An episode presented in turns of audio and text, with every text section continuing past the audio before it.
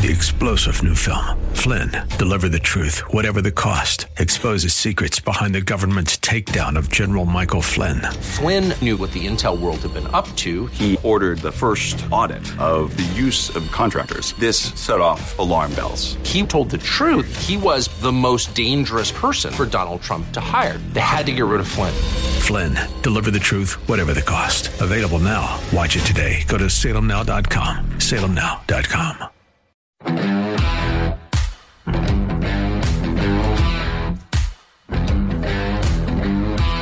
It's still not Taylor Swift's fault.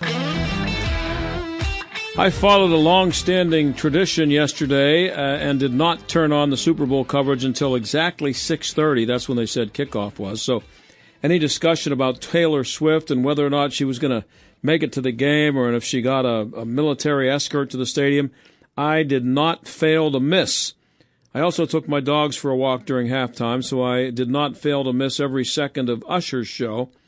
I was interested in just, you know, watching the football game. Of course, there was no avoiding the Taylor Swift factor.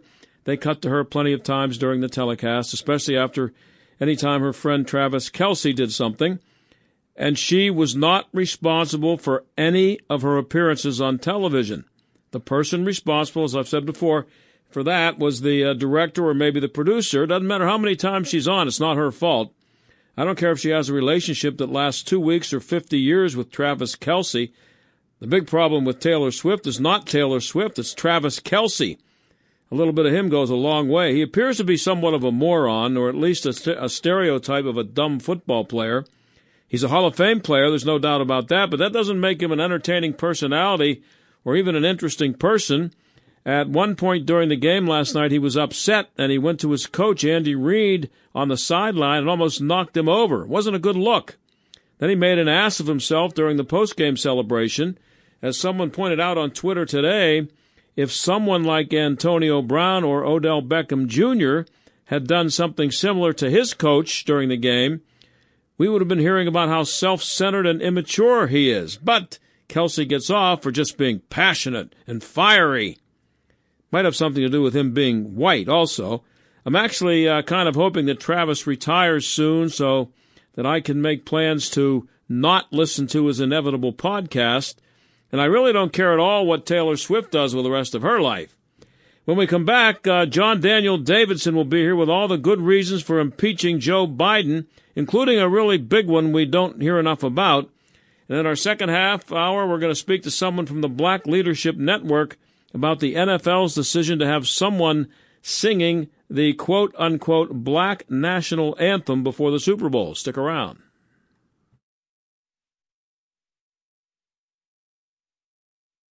Anybody with a brain knows that Joe Biden shouldn't be president, and the reasons are obvious, even if you don't follow politics, if, if, you, if, you, if you've never voted in your life. All you have to do is watch him when he ventures outside, but there are also plenty of political reasons. John Daniel Davidson, senior editor at The Federalist, pointed out a big one today that you don't hear about uh, too much, maybe not enough. He joins us now. John, thanks for coming on again. Always good to have you on. Hey, thanks for having me. So, um, everybody knows about how corrupt uh, he and his family have been for years, but his collusion with Mexico uh, that you pointed out today seems to be under the radar. What's that all about? Well, we're all familiar with the crisis at the border, and I think a lot of Americans maybe underestimate just how much of that crisis is an intentional choice by our leaders and by the Biden administration. Um, there is mounting evidence that the Biden administration has been colluding with uh, the Mexican state and corrupt elements within the Mexican state that have uh, essentially uh, fused with the cartels that run the border, and that the border invasion that's underway right now uh, is the result of this collusion between the Biden administration and Mexico.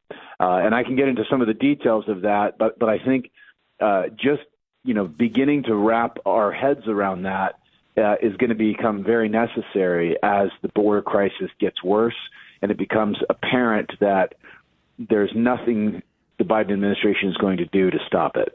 Yeah, how has that um, not gotten more attention? Why, why is that? Do you think? I think the reason it hasn't gotten more attention is because it's hard to understand the border, and, and it's taken me years and years uh, and many trips to the to the border, reporting on it, and and trips to Mexico to understand really what's going on. It's a complicated story. It it goes back many years. Uh, into the history of Mexico and, and how the war on drugs inside Mexico uh, failed. And essentially, it's a story of the Mexican political leadership giving up uh, in their war against the cartels and signing forces with the cartels uh, and uh, and monetize illegal immigration. And that's what we've seen over the last few years is that illegal immigration has become just another source of revenue for the cartel state synthesis in Mexico. And what we're seeing now is that there's strong evidence that the Biden administration is doing the bidding of this cartel state synthesis because they don't want to make the hard political decisions that would be necessary to actually down the border and stop illegal immigration. What, what is the evidence that the Biden administration is going along with it? Well, we we see. I'll give you a couple of examples. Late last year, the Biden administration dispatched uh, the Secretary of State, Secretary of Homeland Security, and a senior uh, White House National Security Advisor to Mexico City. This was in the third week of December to meet with Mexican President Lopez Obrador and, and other high ranking Mexican officials about the border. And the reason they were going is because, if you recall, in December, there were 300,000 arrests at the U.S. Mexico border more than had ever uh, happened in the history of since uh, since we started keeping track of illegal immigration. The crisis was reaching an outlandish point, and the Biden administration knew that it was going to become a problem for them in an election year. So they wanted Mexico's help, uh, and they were they went to Mexico City to try to get it. Days after that meeting, Lopez Obrador, which is popularly known as AMLO in Mexico uh, by his initials, he came out and he said that they're willing to help publicly. He said this: they're willing to help with the border, but they'd like twenty billion dollars and U.S. policy to change toward Venezuela and Cuba, which is sort of his pet causes because he's a leftist and he likes communist uh, dictatorships, apparently. Um, shortly after this, a major story, this is last month, broke in ProPublica outlining AMLO's connections to the Sinaloa cartel, which funded his political uh, ambitions in 2006, his presidential run, uh, and has since continued to support him. And there's there's mountains of evidence showing since AMLO took office that he is still uh, working with the Sinaloa cartel. As soon as this happened, the Biden administration fell over itself to disavow the DEA sources that were cited in the ProPublica story uh, and say that there's nothing to it. They don't. Um, um, they consider it a closed matter uh, and and that we're moving on. Uh, and just you know, the, the the timeline here of how this stuff goes down makes it very clear that the Biden administration feels as though they need AMLO's support to close down the border, and they're willing essentially to bribe this corrupt government and the cartels that it works with in order to solve the border problem ahead of the election. Uh, and and short of that, short of that, they are not going to do anything about about the border. They're just going to keep letting people in for their own domestic political reasons. Now, it's uh, I just I, I'm stunned that we even treat Mexico as though it's a serious country. Um, yeah, it, it's it, I, I I mean I don't know what the solution is. That's that's not my job, but just what you just described there, and we're talking we're not talking about uh, typical government corruption. We're talking about cartels that uh, sell human beings, sell drugs that right. kill millions of people, and the president of the com- of the country is is a partner of theirs. And why are we even? I mean, I don't know what the solution is. Do you? Well, the solution is to stop treating Mexico like a, a partner and a friend and yeah. start treating them like what they are, which is an antagonist. And it's not rocket science. If you recall, in the long ago of 2019, when we had the last border crisis, which you know was uh, nothing compared to what we have now, President Trump was angry that these caravans were crossing into Mexico from Guatemala with the intention of marching up to the U.S. border in, in by the thousands.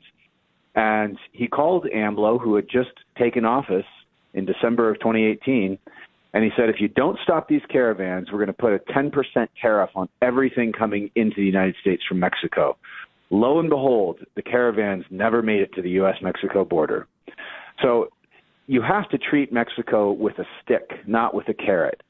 They they uh, they respond to uh, to strength uh, and to threats because they are a gangster government and they needed to be treated like that. And until we, uh, you know, U.S. policymakers get it through their heads that you don't have a partner in Mexico, then we're going to continue on with this border crisis. It's going to get worse and worse because it makes the leaders of Mexico a lot of money. That's what it comes down to. And the U.S. Uh, we we just uh, we're suckers for them. They they just uh, they we're just a um, uh, bag of money that they can empty out anytime they want. It's it's it's like a bank for them. Yeah, exactly. I should say too that the U.S. political leadership has their own reasons for supporting mass illegal immigration, and every once in a while they'll explain it to you, like Representative Jerry Nadler did last month when he said, "We need illegal immigrants to pick our vegetables." So you know, people in the managerial elite class and leadership class in in the United States wealthy people like you know uh, leading Democrats and Republicans. These are the leaders of both parties. They view illegal immigration as as a kind of like slave or servant class that uh, you know picks their vegetables and uh, watches their kids and tends their gardens. Uh, and and they would like that class to supplant the working class in the United States. Um, and and they're very honest about this at times. And so you have to listen to what they're saying. It's a win-win for them, uh, but the losers in this are ordinary Americans, and especially the American middle class and the working class. And how does this um, so-called bipartisan border bill address this issue with Mexico? It doesn't. In fact, hidden in the border bill was a, a, about a about a 1.2 billion dollar bribe for the government of Mexico. And that's what this comes down to is bribing these governments to temporarily stem the flow of illegal immigration ahead of the election so that the Biden administration and the Biden campaign can say, oh, we've done something about illegal immigration. Look, the numbers are going down from December. Well, what they're trying to do is just temporarily pay off AMLO and his cartel cronies uh, uh, so so that it's not an election issue but they have no real intention of solving the border crisis because solving the border crisis would mean they lose their source of cheap labor uh, and they have to make politically difficult decisions uh, like like deportation and deterrent policies on the border, sending people back to their own countries, and they don't want to do that. Well, I can remember in the days when we had a president who wasn't almost drooling on himself; he was so uh, demented that in a situation like this, you would have a strong president would show up on the border and maybe even show up with the president of Mexico and just start making some hard demands. That that that, that, that doesn't exist anymore. No, that's right. I mean, there was a time when we had a little bit more sober and serious attitudes about immigration. Now you're considered a racist uh, and a, a you know and a jingoist if you say a word against immigration, legal or illegal. You can't even you can't even oppose illegal immigration anymore no. without being accused of being a racist by the left. But the truth is, immigration to this country should serve the interests of one group of people, the American citizen. That is the only people whose interest should matter when it comes to immigration in this country. That's how every other country in the world is. We are the exception. Our leaders don't care about the interests of the ordinary American citizen. They care about their own interests and the interests of their class. And that's why we have an immigration system uh, that is so broken and so fundamentally against the American interest. Now, uh, the Mexico angle uh, may be harder to prove uh, to, for as far as being uh, uh, a reason for impeachment, but what could possibly explain what's taking so long with the uh, with the corruption and Biden's onset dementia? What what uh, what's taking the Republicans so? What are they waiting for?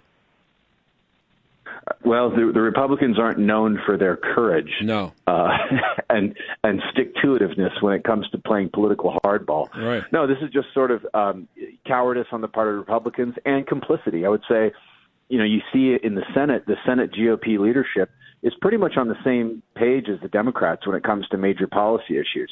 They have no interest in impeaching Biden or, or getting to the bottom of uh, of his family's corruption. Um, and and they're willing to, you know, you, you can see in this whole border bill fiasco last week how much they prioritize the border. They come up with sort of a, a nonsense border bill as a fig leaf for the Ukraine funding, and as soon as the border bill blows up in everybody's faces, they turn around, you know, days later and pass a Ukraine funding bill. That's what they really care about. They don't care about the border, and so that, that I mean that's that's why things are taking so long. Things are taking so long because the Republicans in power in Washington don't really care about Biden's corruption, and they don't really care about illegal immigration. Um, they don't care about a lot of things that Americans care about. Actually, does that explain to you um, why they dislike Donald Trump so much? Because he claims to yeah, actually care about people, and he knows what they know and he knows what's going on down there? Well, and his policies benefited ordinary Americans a lot more than the policies of the permanent regime in Washington. That's a big reason why they hated him is because he uh, he had the opposite view on a whole host of policy things, not least of which was the border. If you think back to 2016, Trump's campaign was based on putting a stop to illegal immigration even though it was impolite to do so and mm-hmm. impolite to say that illegal immigration is a problem. Um, you know that, that that that was really the outrage uh, for our leadership class was that Trump was on the other side. He was sort of a traitor to his own class because the things that he was saying were things that a lot of ordinary people thought or uh, uh and didn't feel like they could say out loud, um, and certainly were the sorts of things that nobody in Washington says out loud, like the Iraq war was a mistake. If Trump hadn't come out during the GOP primary debates and made an issue out of the Iraq war, none of those other candidates on the stage wanted to litigate the wisdom of the Iraq war. But Trump brought it up because Jeb Bush was on the stage, and you could see how uncomfortable it made them all because they didn't want to say what what what everybody else in America knows, which was that the Iraq war was a mistake. Yeah. Well, but I think that has a lot to do with it. Yeah, I have about a minute and a half left here with uh, John Daniel Davidson, senior editor at the Federalist. Um, when you were describing uh, what's going on in Mexico and what our situation with them, that kind of reminded me of Ukraine. Is, is am I wrong? The description of uh, Mexico isn't that far off from what might be the description for Ukraine. Yeah, co- cooperating with it with a corrupt uh, cartel government. Yeah, it, it, there there there are, are a lot of similarities there, and I think it's it's time that Americans start to wrap their head around the fact that our political leadership, uh, you know, are not acting in good faith in in these foreign adventures, whether it's funding Ukraine or uh, funding the Mexican regime, the cartel regime in Mexico, uh, we have to understand that they don't have our best interests at heart. They're willing to work with corrupt foreign governments to advance their own interests at the expense of the American people. Uh, and, and once you see it, uh, you you begin to understand how pervasive it is. But but that is that is bottom line what is happening on the border. An open border is good for our political leadership and it's good for the political leadership in Mexico, the corrupt political leadership in Mexico. Pretty ugly. John, uh, great piece today at thefederalist.com. Always glad to have you on the show. Thank you. Hey, thanks for having me. Okay, that's John Daniel Davidson, senior editor at The Federalist, and I'll be right back. Well, I messed up a little bit yesterday. My goal is always, uh, when it comes to the Super Bowl, to wait until the kicker's foot for the opening kickoff is few inches away from the ball before tuning into the game. I was a little early and I caught Reba McEntire singing the national anthem, and she killed it, by the way. But I did miss the other national anthem, and there's some controversy around that one. Melanie Collette is a commentator with Project 21 Black Leadership Network, and she joins us now. Melanie, thanks for coming on. I appreciate it. Thank you for having me. I So- appreciate it. So the song that I missed, of course, was "Lift Every Voice and Sing," often referred to as the uh, the Black national anthem. Was having that song performed a good idea by the NFL yesterday? Oh gosh, you know I can't say whether it was a good idea or, or a bad idea. Many people um, happen to really revere and and love that song, and uh, particularly those who uh, understand the spirit uh, with which the song was created. Uh, I was just having this this uh, conversation actually with friends of mine uh, who who ideologically think like me uh, are, are are black and, and in the conservative space most certainly, and there's quite a bit of debate about it. One of the things that I suggested is maybe we don't call it the Black National Anthem anymore. After all, that that really is a nickname to the song. The name of the song is "Lift Every Voice and Sing." It's a song of unification, um, written as a gift to uh, President Abraham Lincoln for his birthday uh, in, in the year 1900. So it was meant to be a unifying song, but I think that you know people on the left like to use it as a divisive song. Hence the um, you know the nickname the Black National Anthem.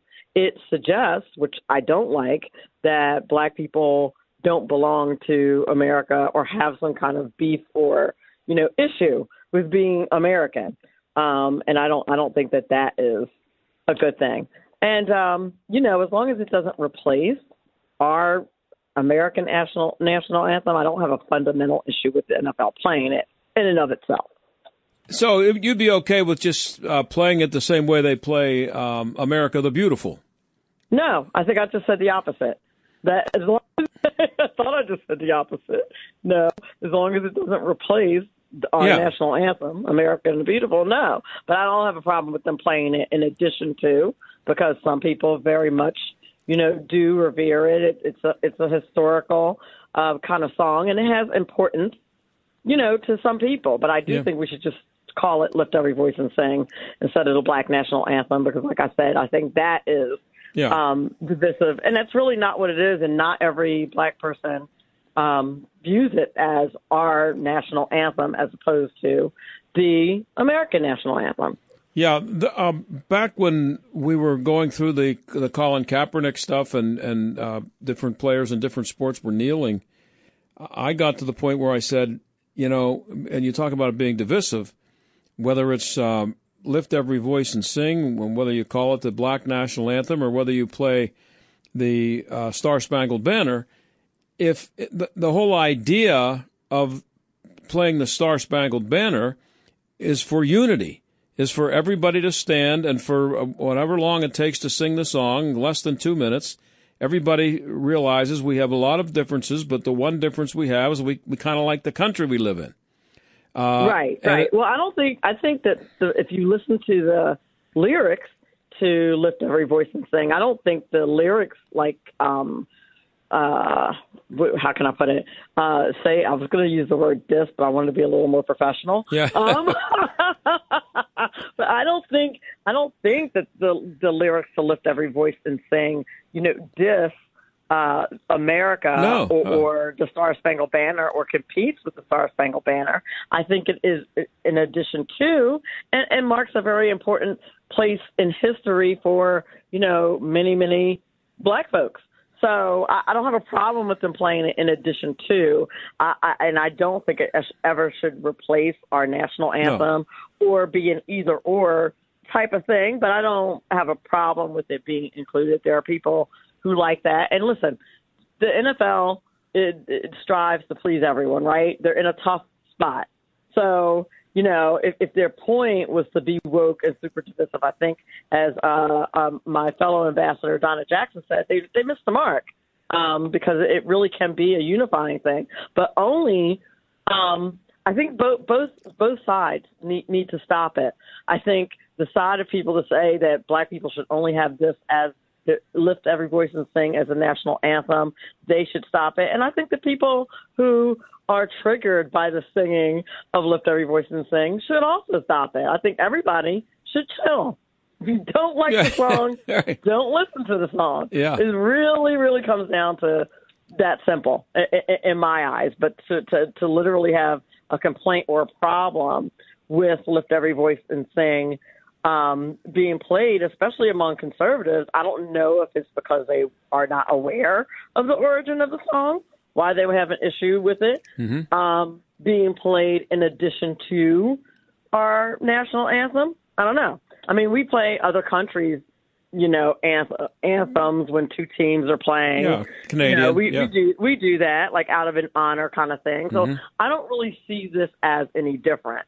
But I don't think, of course, that it should ever you know replace our national anthem. And I think we should stop calling it the Black National Anthem. Yeah, and when I said- put that out here, Yeah. uh, out there, that's not the name of the song. Never has been the name of the song. Mm-hmm. Woke leftists nicknamed that song that.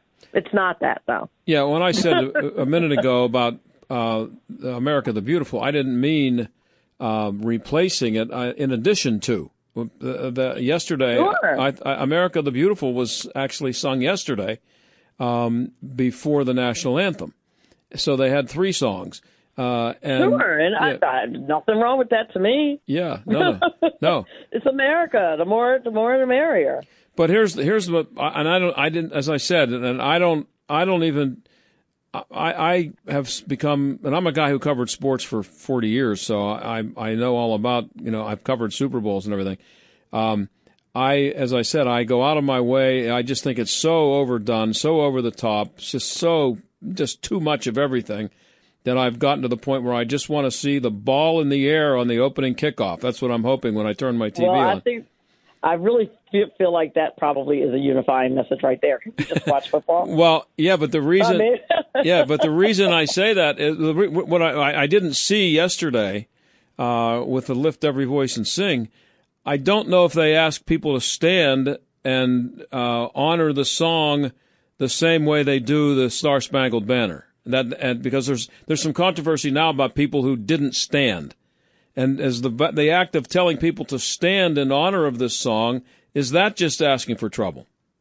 I think that is asking for trouble. Yeah. I Yeah. mean, I, I don't. Uh, uh, listen, it's America. I don't know that Yeah. you should have to tell people to stand for our national anthem. Right. I think everybody knows you're supposed to stand for our national anthem, um, and not necessarily for lift every voice and sing because it is not our national anthem.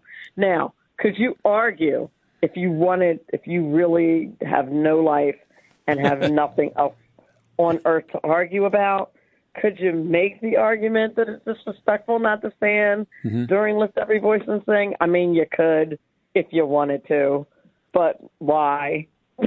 Well, yeah, and then what if you had a scene of all the white people were sitting and the black people were standing? Maybe that, you know, I don't know if that is that what they're looking for. That would be a Well, let's hope that that's not yeah. what they're looking for because that's certainly the opposite. That's right. Um, uh, spirit in which the song was created. Yeah. So I, I would hope that that would not happen, and I just wish we would get away from you know this, this era that we're in, where we're taking notes as to who respects what and Mm-hmm. judging how respect. Like we we just should, should stop it. We we have some very very important things.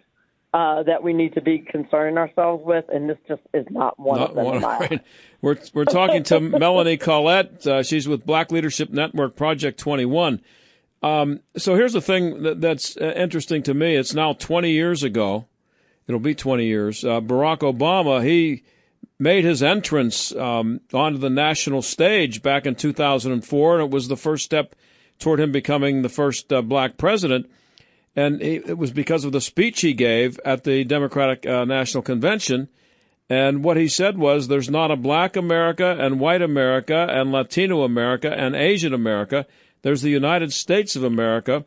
We are one people pledging the allegiance to the stars and stripes. So um, uh, this guy Well, was. he had his fingers crossed though, because he certainly didn't. Um, he certainly did not run his administration with that thought in mind. That's what I was going to ask you. What what wha- how has the, how have things changed since he expressed that sentiment in 2004 and here we are 20 years later and people are arguing about whether there's a there is a black national anthem and whether it should be played at a Super Bowl.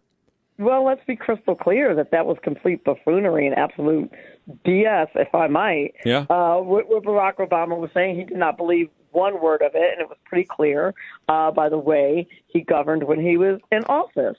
Um, you know, he, he uh, in my opinion, took every divisive stance when it came to race that he possibly could. He had a huge opportunity to follow what he said in that speech and unify the country, and he did everything but.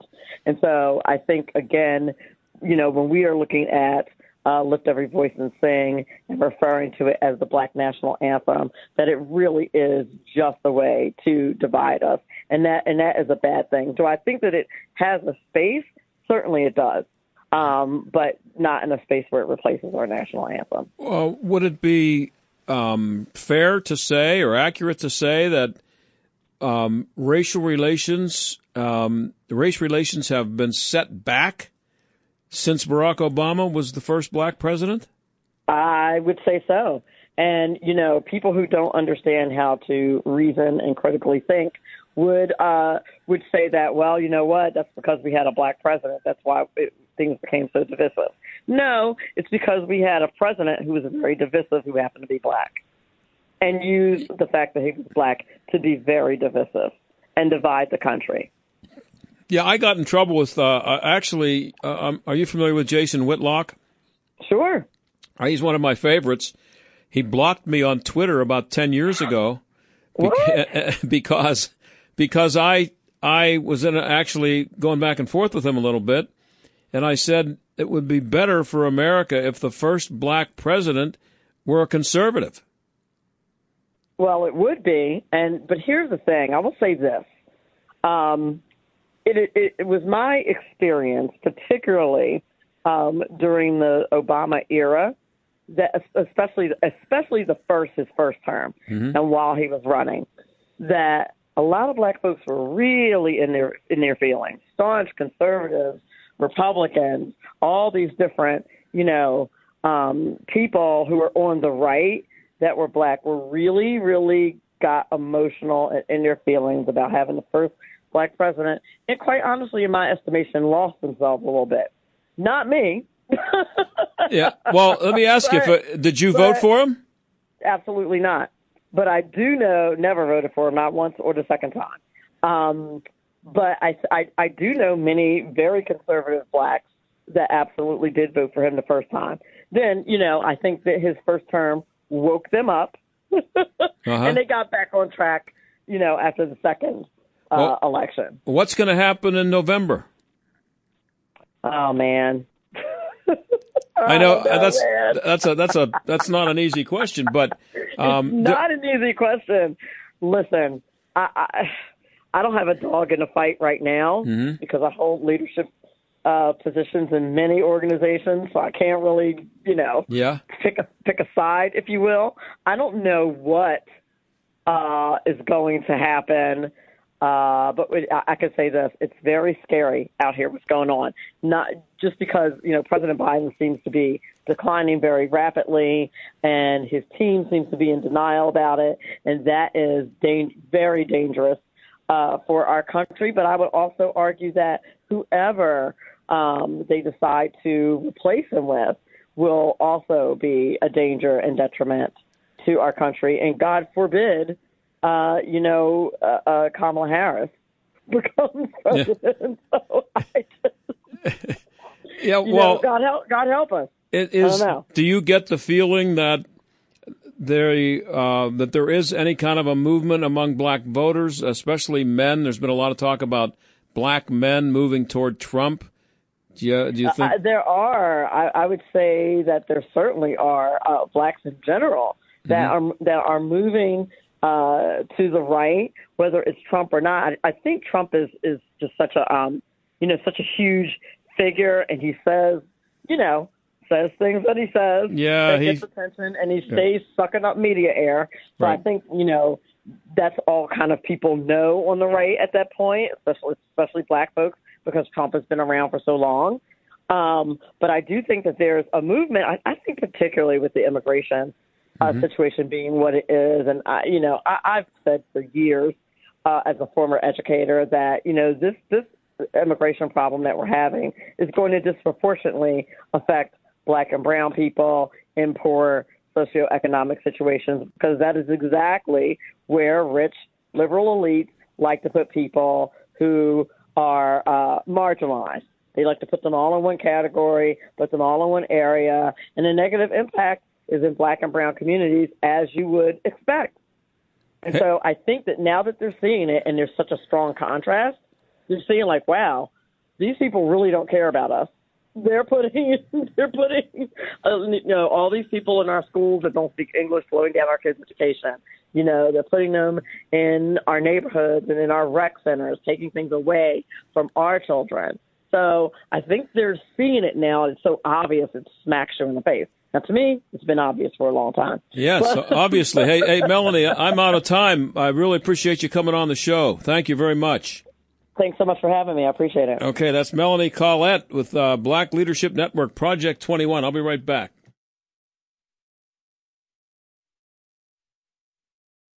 Oh, we just had a segment uh, talking about the quote unquote black national anthem.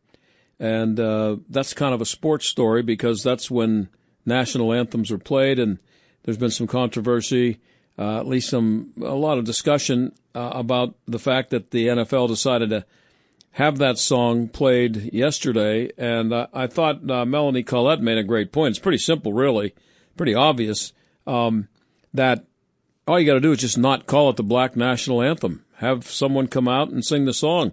How about maybe even having a white person come out and sing it, and just don't mention, don't, don't worry, but just like you can have a black person sing uh, the Star Spangled Banner, just have somebody sing the song. Fine. Um, but I, one thing I, I I don't know if I've talked about it here much. I think most people know that I did sports here in town for a long time.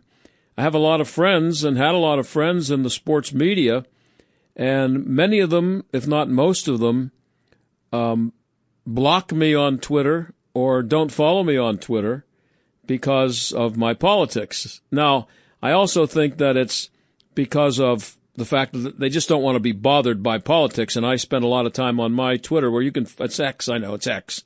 You can find me at Steigerworld, but at Steiger World, um, you, uh, it's because they just don't, they, they want to look at, they want to be entertained with sports and they don't want to hear about my politics, that's fine.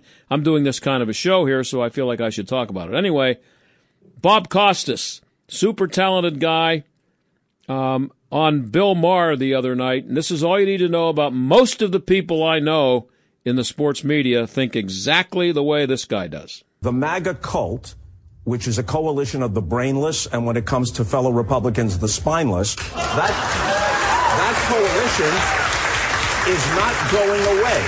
They want, for the time being, Trump. If Biden stepped aside tomorrow, there wouldn't be a bunch of Democratic voters going, oh, please, please stop.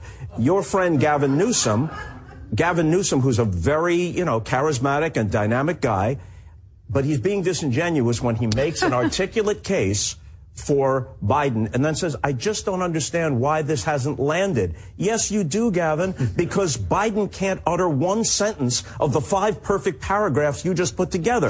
He, he not only can't make, not only can he not make the case for himself, he cannot prosecute in the court of public opinion the case against Trump. And what needs to happen here isn't a narrow victory, which is the best Biden can hope for. Trump and what he represents must be repudiated. Not conservatism or republicanism. MAGA must be repudiated. And Biden ain't the man for that job. Well, no. And Bob Costas doesn't know the difference between MAGA and republicanism and conservatism. He's just a typical New York, rich, white liberal.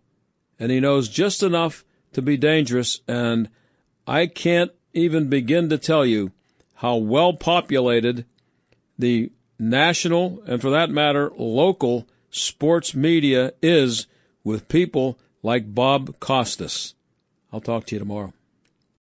Three star general Michael J. Flynn, head of the Pentagon Intelligence Agency, knew all the government's dirty secrets. He was one of the most respected generals in the military. Flynn knew what the intel world had been up to, he understood its funding. He ordered the first audit of the use of contractors. This set off alarm bells. The explosive new documentary, Flynn, Deliver the Truth, Whatever the Cost, uncovers the facts behind this scandal. Flynn told the truth. He was the most dangerous person for Donald Trump to hire. I find out the worst enemy that I'm going to face in my life is right here in America. They took my assessment and they wanted me to change it. And I was like, I'm not changing it. They had to get rid of Flynn with in depth interviews, archival footage, and never before seen personal records of the man behind the headlines. I just felt like I was drowning. Flynn, deliver the truth, whatever the cost. Available now. Watch it today. Go to salemnow.com. Salemnow.com.